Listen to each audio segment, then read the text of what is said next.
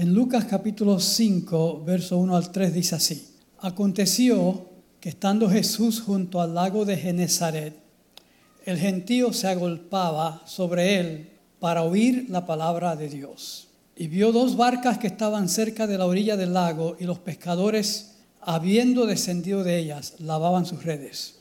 Y entrando en una de aquellas barcas, la cual era de Simón, les rogó que la apartase de tierra un poco.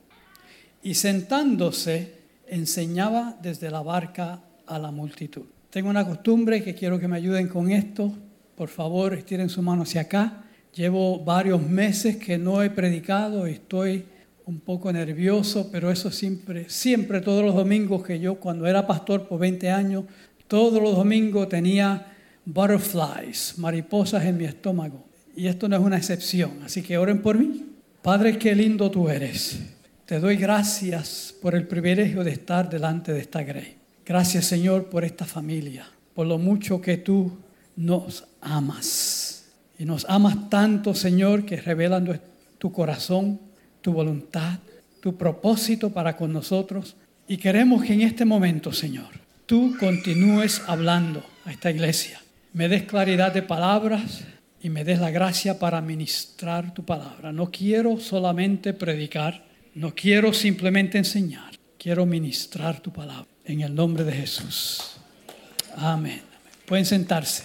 Esta serie, si ustedes se acuerdan, comenzó con el pastor Edwin, proveyendo una definición de avivamiento junto con una explicación bien detallada de lo que es.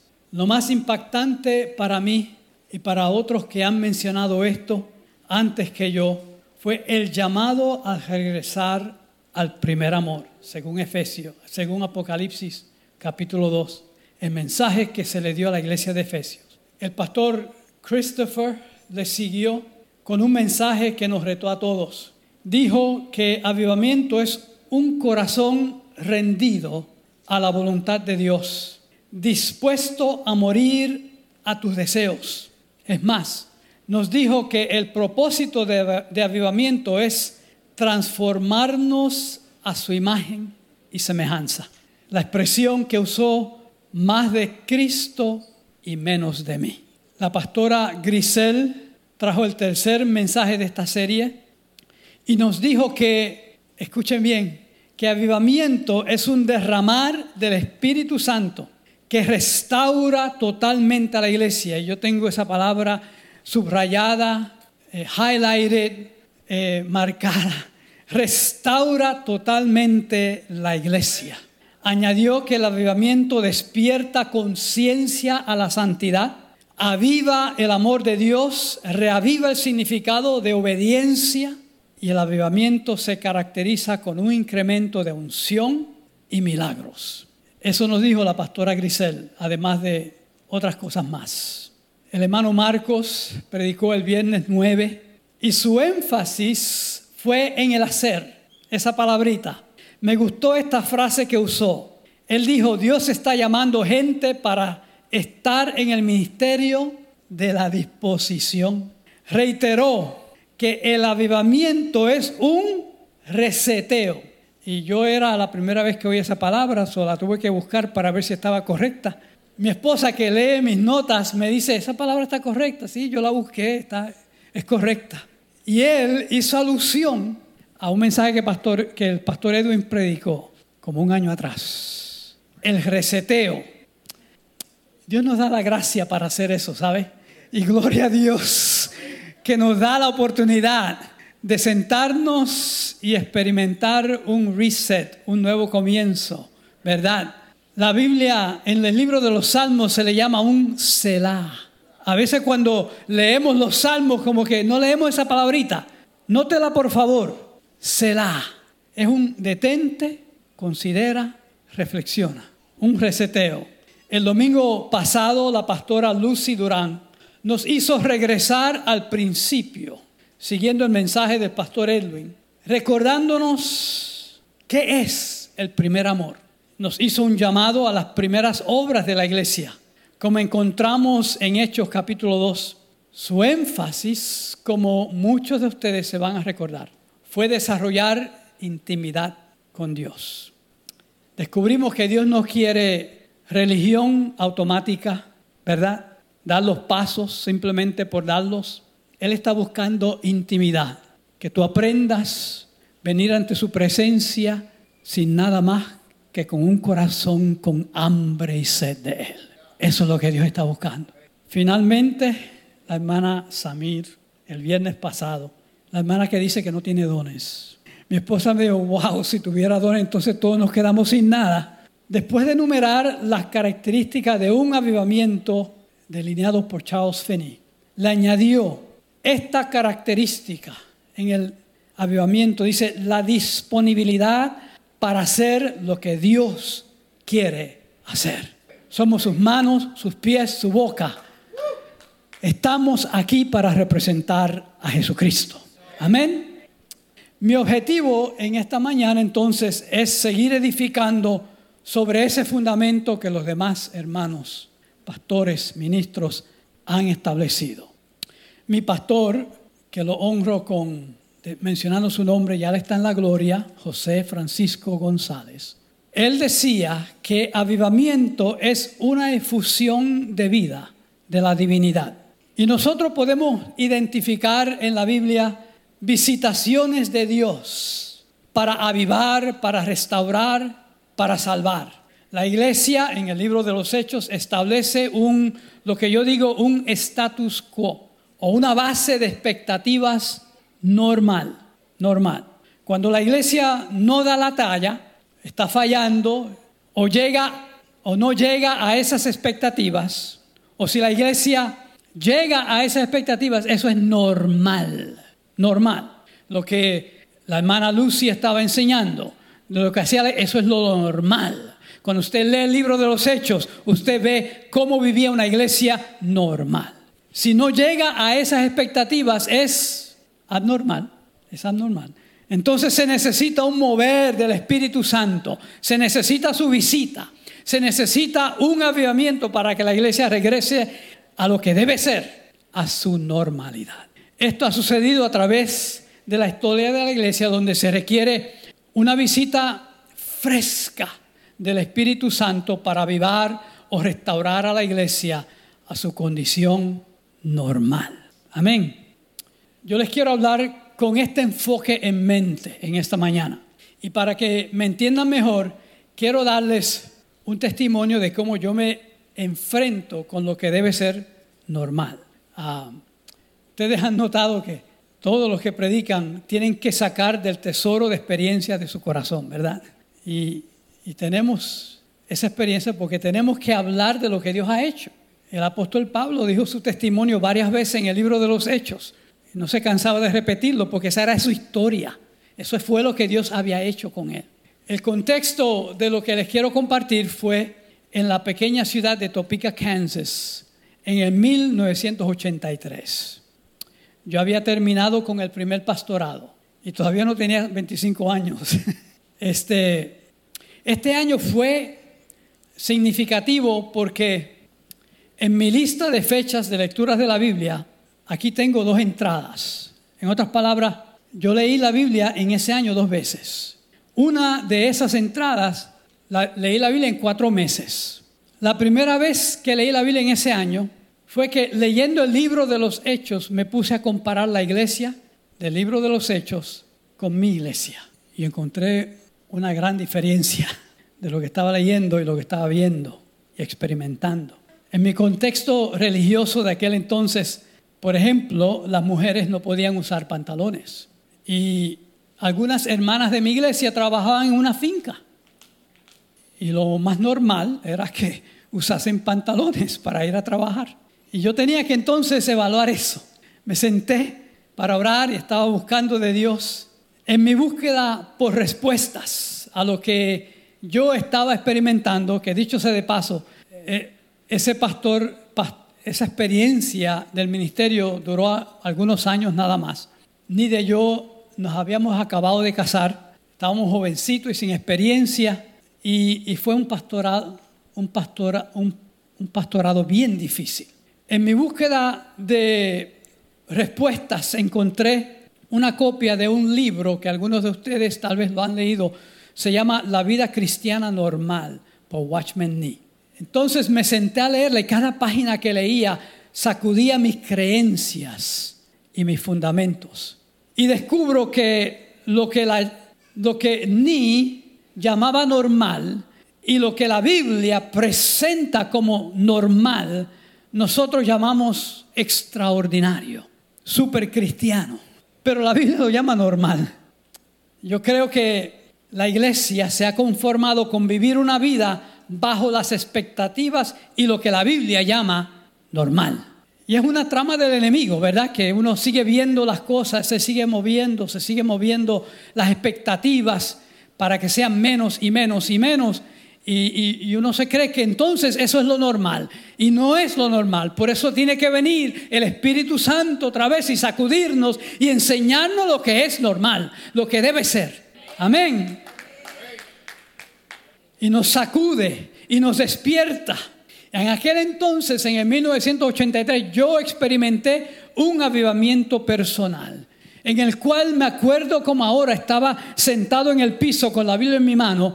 Y entendí que yo necesitaba pasar por un proceso de quebrantamiento. Y le dije, Señor, si eso es lo que tiene que suceder conmigo, pues amén. Y yo no sabía lo que le estaba pidiendo a Dios.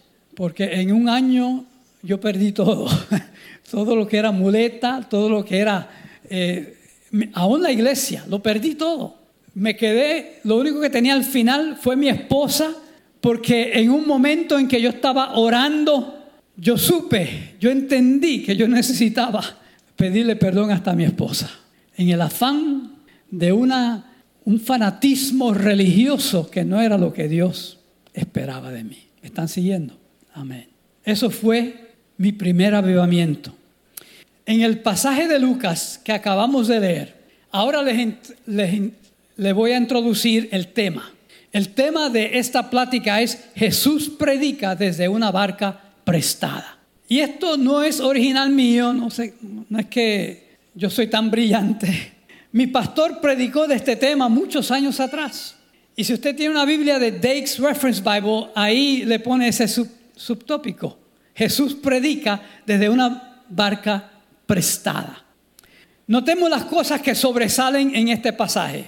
Que, dicho sea de paso, si usted y yo hubiésemos estado allí, en aquel escenario, diríamos que esto era un avivamiento. Había gente, un gentío que seguía a Jesús, pero esto sucedía donde quiera que estaba Jesús, porque esto era lo normal. Donde Jesús estaba, había vida, había milagros. Los demonios se tenían que ir, y eso era el dedo de Dios. Es más, el hecho de que los demonios no podían contener la presencia de Dios era indicio de que el reino de Dios estaba aquí ya. Y no se crea, el reino de Dios no es para que venga algún día. El reino de Dios está aquí. Desde que Jesús dijo, el reino de Dios se ha acercado. Y los demonios no pudieron contener. Miren bien, antes de Jesús no encontramos evidencia, por lo menos yo no he visto evidencia en la Biblia de que los demonios se echaban fuera. Eso fue desde que Jesús vino. Y el reino de Dios se manifestó. Y usted y yo somos embajadores de ese reino. Amén. Las cosas que sobresalen en este pasaje, el gentío se agolpaba sobre él para oír la palabra de Dios. Los pescadores lavaban sus redes. Jesús les rogó a Pedro que apartase de tierra el barco un poco. Y sentándose enseñaba la palabra a la multitud. Y todavía Jesús está haciendo esto a través de vidas prestadas. A mí me llamó cuando yo tenía 16 años. Vamos a desglosar o analizar estos elementos un poquito más a fondo. A ver qué tiene que ver esto conmigo. Primero, dice que el gentío se agolpaba sobre él para oír la palabra de Dios. En este avivamiento había hambre por la palabra. De esto se ha mencionado. Estoy haciendo eco a lo que otros han dicho. Es una característica de la vida cristiana normal. Un avivamiento se caracteriza por hambre a la palabra de Dios. Esto me sucedió a mí. Algunos de los líderes que influenciaron mi crecimiento y mi crecer en el Señor, como Don Basham y Charles Simpson, ellos Sus vidas fueron transformadas y en ese proceso ellos leían la palabra de Dios por 2 horas diarias. 2 horas diarias. ¿Cuánto me gustaría provocar ese tipo de interés en nosotros en esta mañana? Leer la palabra de Dios. Miren bien, esto lo he dicho anteriormente. La Biblia tiene 1189 capítulos y usted la puede leer en un año solo leyendo 3 o 4 capítulos al día. Eso se toma como 30 minutos y usted tiene 48 media horas en el día. Media hora nada más, todos los días. Usted puede terminar la Biblia de Génesis a Apocalipsis en un año. Si quiere ser más atrevido, si lees 6 o 7 capítulos al día, la vas a leer en 2 años. Si lees 10 capítulos al día, la lees 3 veces al año. Si lees 15 capítulos al día, la vas a leer 4 veces al año. Y si lees 20 capítulos al día, casi 2 horas, dependiendo de cómo usted lea, la lee cada dos meses. ¿Ves que no es difícil? A veces vamos a despojarnos de ese mito de que, que no puedes leerlo mucho. Entre más usted lee la palabra, más se llena de la palabra de Dios y más el Espíritu Santo va a tener para sacar. En el día en que usted la necesite, la palabra entonces va a ser normal en su forma de respirar, en su forma de vivir. Les provoco. El año empieza ya pronto, en 2 semanas, el año empieza. Vamos a proponernos que en enero 1 vamos a empezar, si no lo ha empezado, en Génesis. Y nos motivamos el uno al otro. Yo sé que cuando uno llega a Levítico, ¿verdad? Como que caminando en el lodo. Es como arrastrar un muerto, ¿verdad? En Levítico. Si usted ha leído el libro de Levítico, pues nos vamos a motivar cuando lleguemos ahí. Siga leyéndolo. No es mucho, pero podemos. Amén. Amén. Amén. Estamos hablando de compromisos, ¿verdad? Como que en el momento que usted levanta la mano hizo un compromiso. La segunda frase aquí es que los pescadores lavaban sus redes. Después de una noche sin pescar nada, lavaban sus redes. Qué contraste, por un lado hambre por la palabra y por el otro lado frustración, tal vez, por no haber pescado nada. Algunos comentaristas dicen que los pescadores estaban resignados, que se dieron por vencidos. Yo veo algo más aquí. Las redes representan su ocupación, su oficio. Y yo veo aquí un esmero, una dedicación de excelencia en el trabajo. Cuando uno se frustra sobre algo, lo abandona las cosas y las deja incompletas. Estos pescadores dejaron las redes preparadas para el otro día, para la próxima vez. Nosotros oímos, esa fue la primera vez que yo oí al pastor hablando de la dedicación que él tenía a su trabajo cuando Dios le dijo que todavía no podía renunciar. Decidió ser el mejor empleado, habiendo tenido todo tipo de trabajos. Este servidor, yo me puedo identificar con eso. Porque aunque yo fui pastor, por muchos años mi pastoreo era lo que allá se llama bivocational. Yo trabajaba y pastoreaba. El cristiano debe ser, escuchen bien, el recurso, el asset, el recurso más valioso de una compañía. Ahí hay un selah. Yo fui gerente, he sido gerente muchas veces. En mi último trabajo, habían algunas 60 personas. Y es triste cuando un gerente o un supervisor tiene que admitir, y eso, que es cristiano. Tu lugar de empleo, escucha bien, es tu campo misionero. Donde tú trabajas, esa es tu misión. Ora por tu empresa, ora por tus jefes, ora por tus compañeros de trabajo, tus compañeras de trabajo. El diablo te hace guerra. Ármate con la armadura de Dios todos los días antes de entrar por esas puertas de tu trabajo.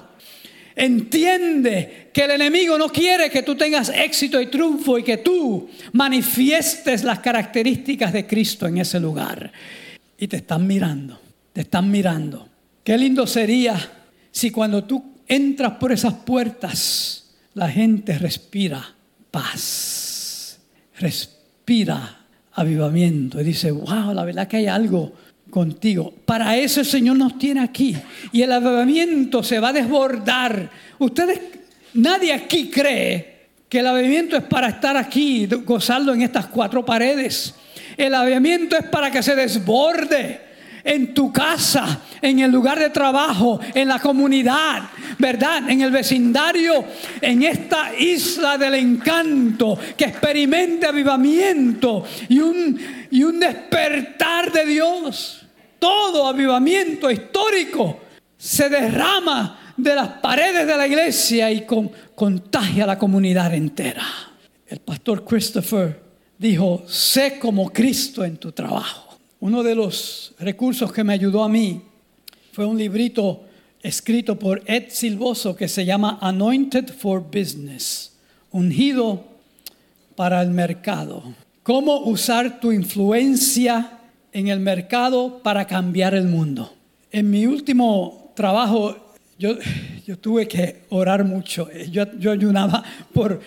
Es más, yo no podía llegar a mi oficina de trabajo antes de estar orado y ayunado, porque ese escritorio se volvía un púlpito, esa oficina se volvía un aposento, y las personas venían. A mí me decían los doctores, mira, pon un rótulo, cierra la puerta y pon un rótulo en la puerta que no te estorben, que no te molesten. Y yo no podía hacer eso. Mi puerta siempre estaba abierta porque habían personas que necesitaban un consejo, que necesitaban oír palabra. Y esto es un trabajo secular, pero así es, y usted lo sabe. Para eso Dios nos tiene ahí. Yo les hablo del corazón de mi experiencia. Y yo tuve que entonces entender cómo voy a ser efectivo en medio de un lugar así. Estaba en una conferencia recientemente, una conferencia de agricultores, porque uno de mis sueños es ser agricultor de café. Quiero sembrar café y cosechar café. Entonces, fui impresionado por cómo estos panelistas y estos presentadores presentaron su material con tan excelencia y con tan dedicación y con tanto esmero. Y una doctora que se llama Arminda Sintrón dijo, si me faltan las ganas, lo voy a hacer sin ganas. Las ganas me persiguen. ¿Qué he dicho? Si me faltan las ganas, lo voy a hacer sin ganas. Las ganas me van a perseguir. Yo recuerdo al pastor Efraín que tenía una frase similar, por lo menos en mis pláticas con él. A veces uno tiene que hacer las cosas aunque no lo sienta, ¿verdad? Pero uno lo hace por compromiso, porque sabe que eso es lo que se espera y eso es lo correcto. Si vas a esperar que lo sientes, nunca te va a suceder nada y nunca vas a hacer nada. Usted sabe que en la mañana... A veces cuando suena ese reloj para que te despierte, lo menos que tú quieres es salir de esa cama. Pero lo haces, lo haces.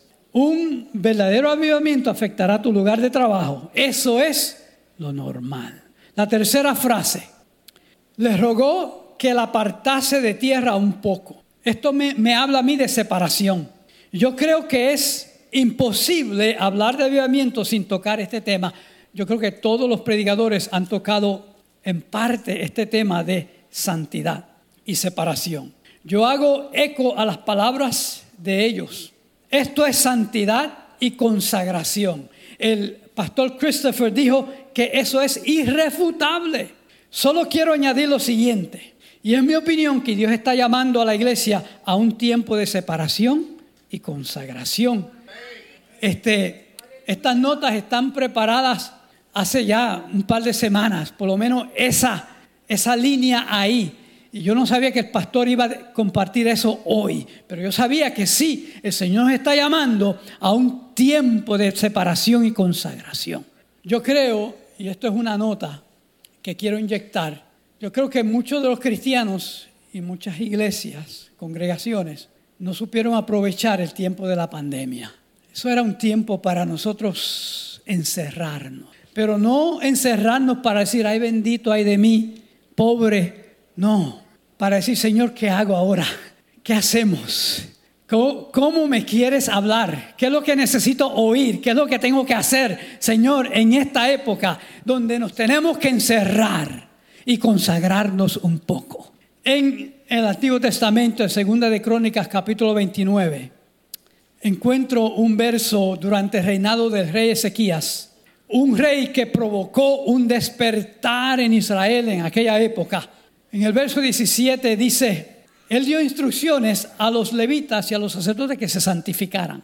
Y la Biblia dice que comenzaron a santificarse el día primero del mes primero, y a los 8 del mismo mes vinieron al pórtico de Jehová y santificaron la casa de Jehová en 8 días. Y en el día 16 del mes primero terminaron. En el margen de mi Biblia anoté este principio: la santificación del pueblo será conforme a la santificación del ministerio. Tuvieron 8 días, por 8 días estuvieron santificando a la congregación. En Isaías 26:20 dice: ven, pueblo mío, entra en tus aposentos y cierra tras ti tus puertas, escóndete por corto tiempo. Nuestro tiempo va a ser 40 días. El impacto nuestro en esta comunidad está determinado por la profundidad de nuestra intimidad con Dios. Vamos a masticar eso un poquito, porque tú no puedes esperar ver resultados más de lo que tus raíces se profundizan. Amén. En Isaías capítulo 51 y capítulo 52, en mi Biblia yo había notado una serie de frases que les puse highlight, las pinté de otro color. Y es interesante notar, estas palabras son: despierta, vístete, sacúdete, levántate, siéntate, suelta, apartaos, purificaos, apartaos, apartaos, dice el verso 11, salid de ahí, no toquéis cosa inmunda, salid en medio de ella, purificaos los que lleváis los utensilios de Jehová. Y es 8 palabras, yo creo que nadie se puede escapar, porque el que está sentado, pues, no tiene que sentarse, pues, pero le toca otra. Y esto es un tema para otro tiempo, tal vez.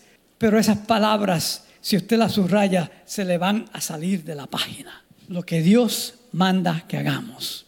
La cuarta frase: y sentándose, enseñaba desde la barca a la multitud. Todavía Jesús está haciendo esto. Tal vez usted se acuerda cuando Dios lo llamó por primera vez. Este tipo de llamado es para todos nosotros. Primera de Corintios 15:58 dice: así que, hermanos míos amados, estad firmes y constantes, creciendo en la obra del Señor siempre, sabiendo que vuestro trabajo en el Señor no es en vano. En la versión Dios habla hoy dice: mis queridos hermanos, sigan firmes y constantes, trabajando siempre más y más en la obra del Señor, porque ustedes saben que no es en vano el trabajo que hacen en unión con el Señor. En unión con el Señor. Eso es lo clave. Gálatas 6, verso 9 al 10 dice: y no nos cansemos de hacer el bien, pues a su tiempo, si no nos cansamos, segaremos. Y luego dice: hagamos bien a todos, según la oportunidad, según tengamos oportunidad, especialmente a los de la familia de la fe. En 2 Corintios 3, Capítulo 3, verso 2 dice: somos cartas abiertas que todo el mundo puede leer. En la versión La Palabra de Dios para Todos dice: tenemos este tesoro en vasijas de barro para demostrar que este extraordinario poder que obra en nuestra vida no viene de nosotros, sino de Dios. Este poder, este tesoro está depositado en vasos de barro, y nosotros pensamos: wow, yo tengo vasijas de barro en mi casa, eso es reliquia. Pues en aquel entonces eran como vasos de papel, uno los usa y los bota. Yo diría papel crepé, porque la excelencia del poder, la gloria, no es nuestra, es la que Dios deposita en nosotros y se refleja a través de esta barca prestada, de esta vida que el Señor quiere utilizar para que su gloria se siga manifestando en esta tierra. Somos embajadores, dice en otro lugar. Y Cristo nos envió para que hablemos de parte suya, dice una versión. Ustedes saben que en Lucas en Lucas hay un pasaje que habla de llegó a un lugar en Gadara y había un endemoniado, y después que echó fuera a los demonios una legión de esta persona, vinieron los gadarenos y le dijeron a Jesús que se fuera de sus contornos. ¿Se acuerdan?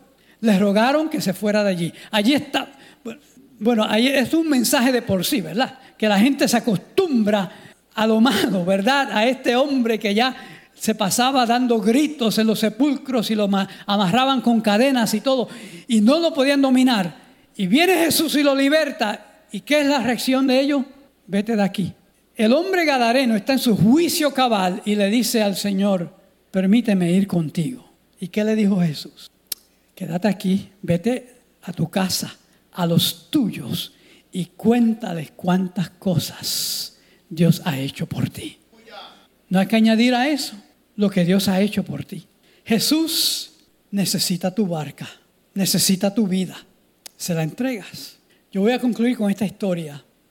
En el 1940, el profesor Edwin Orr de la Universidad de Wheaton llegó a un grupo de estudiantes de teología a Inglaterra, donde visitaron diferentes lugares que habían experimentado avivamiento. Una de sus paradas fue en la parroquia de Epworth. La parroquia ahora sirve como un museo metodista, pero en ese entonces, o antes era el hogar de John Wesley, aquel reformador que dirigió una ola de renovación espiritual en los 1700 en Inglaterra y en los Estados Unidos. Él fue el fundador del movimiento metodista. Como un hombre de oración que intercedía por avivamiento, al lado de la cama de John Wesley habían dos huellas en la alfombra. Y el doctor Orr señaló a estos estudiantes que aquí era donde John Wesley se arrodillaba y su tiempo de oración eran tan largos que había dejado dos huellas en la alfombra, muy notable. Ustedes saben la historia, los que han leído. A consecuencia de sus oraciones, el cielo irrumpió y el avivamiento se estalló en Inglaterra y aquí, en los Estados Unidos, en los 1700. Cuando la gira llegó a su fin, los estudiantes se metieron en el autobús. Y después de contarlos, el doctor Orr notó que uno de ellos faltaba. Él regresó a la casa y encontró al estudiante perdido, arrodillado en las mismas huellas donde John Wesley estaba. Las huellas que John Wesley había dejado al lado de su cama. Y la oración de este joven era, "Do it again, Lord. Hazlo otra vez, Señor. Hazlo otra vez. Hazlo otra vez, hazlo otra vez y hazlo a través de mí. Empiézalo en mí, empiézalo en mí, empiézalo en mí." El doctor Orr puso la mano sobre el joven y le dijo, "Son, it's time to leave. Hijo, es tiempo de irnos, todos están en el autobús."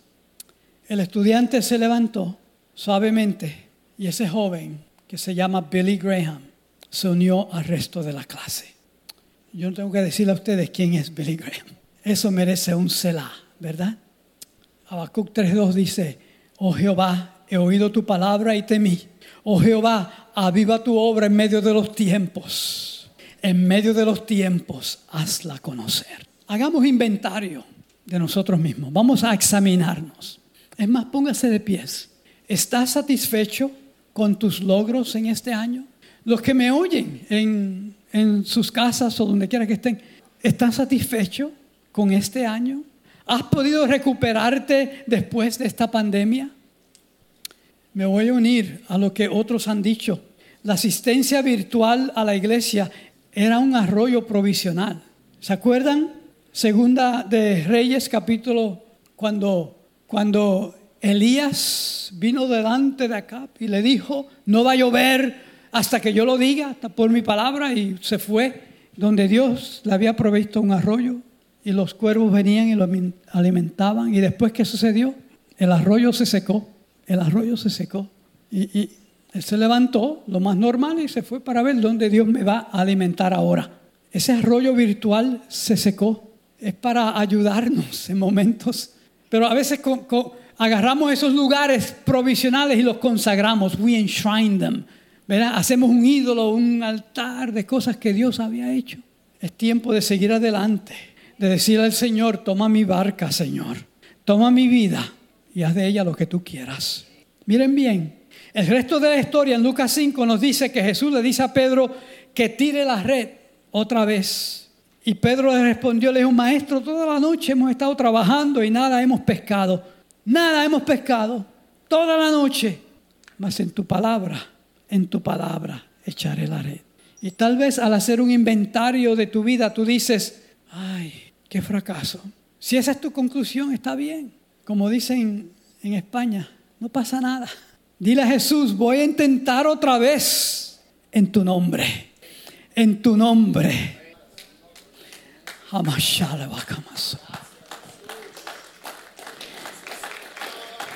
Dile, Señor, ¿cuál es mi rol en este avivamiento? Es más, aprovecha que se termina un año y comienza uno fresco, donde se hacen nuevas resoluciones, ¿verdad? Y dile, Señor, quiero empezar de nuevo. Únete a lo que Dios está haciendo. Uno de mis jefes tenía una frase que decía, trabajamos en una compañía de producción, y decía, there are people that make things happen. Hay gente que hacen que las cosas sucedan. Y hay gente que watch things happen, que ven que las cosas sucedan. Y hay gente que se preguntan qué sucedió. They wonder what happened. ¿Cuál de ellos eres tú? El envolvimiento tiene que ser intencional. Usted tiene que decir, ya basta. No voy a estar simplemente disfrutando de las bendiciones de otros y ver y gozarme con lo que otros están disfrutando. Yo quiero ser parte de esto. Yo me voy a envolver.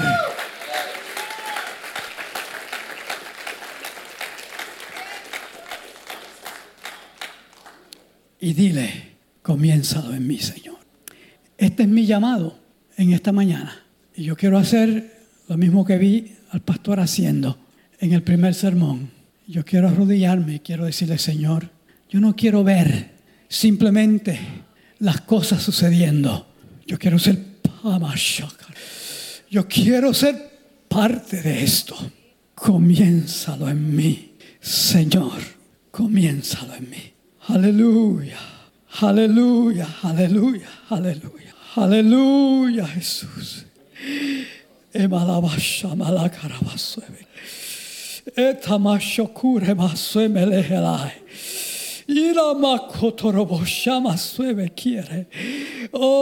Lord, empiénsalo.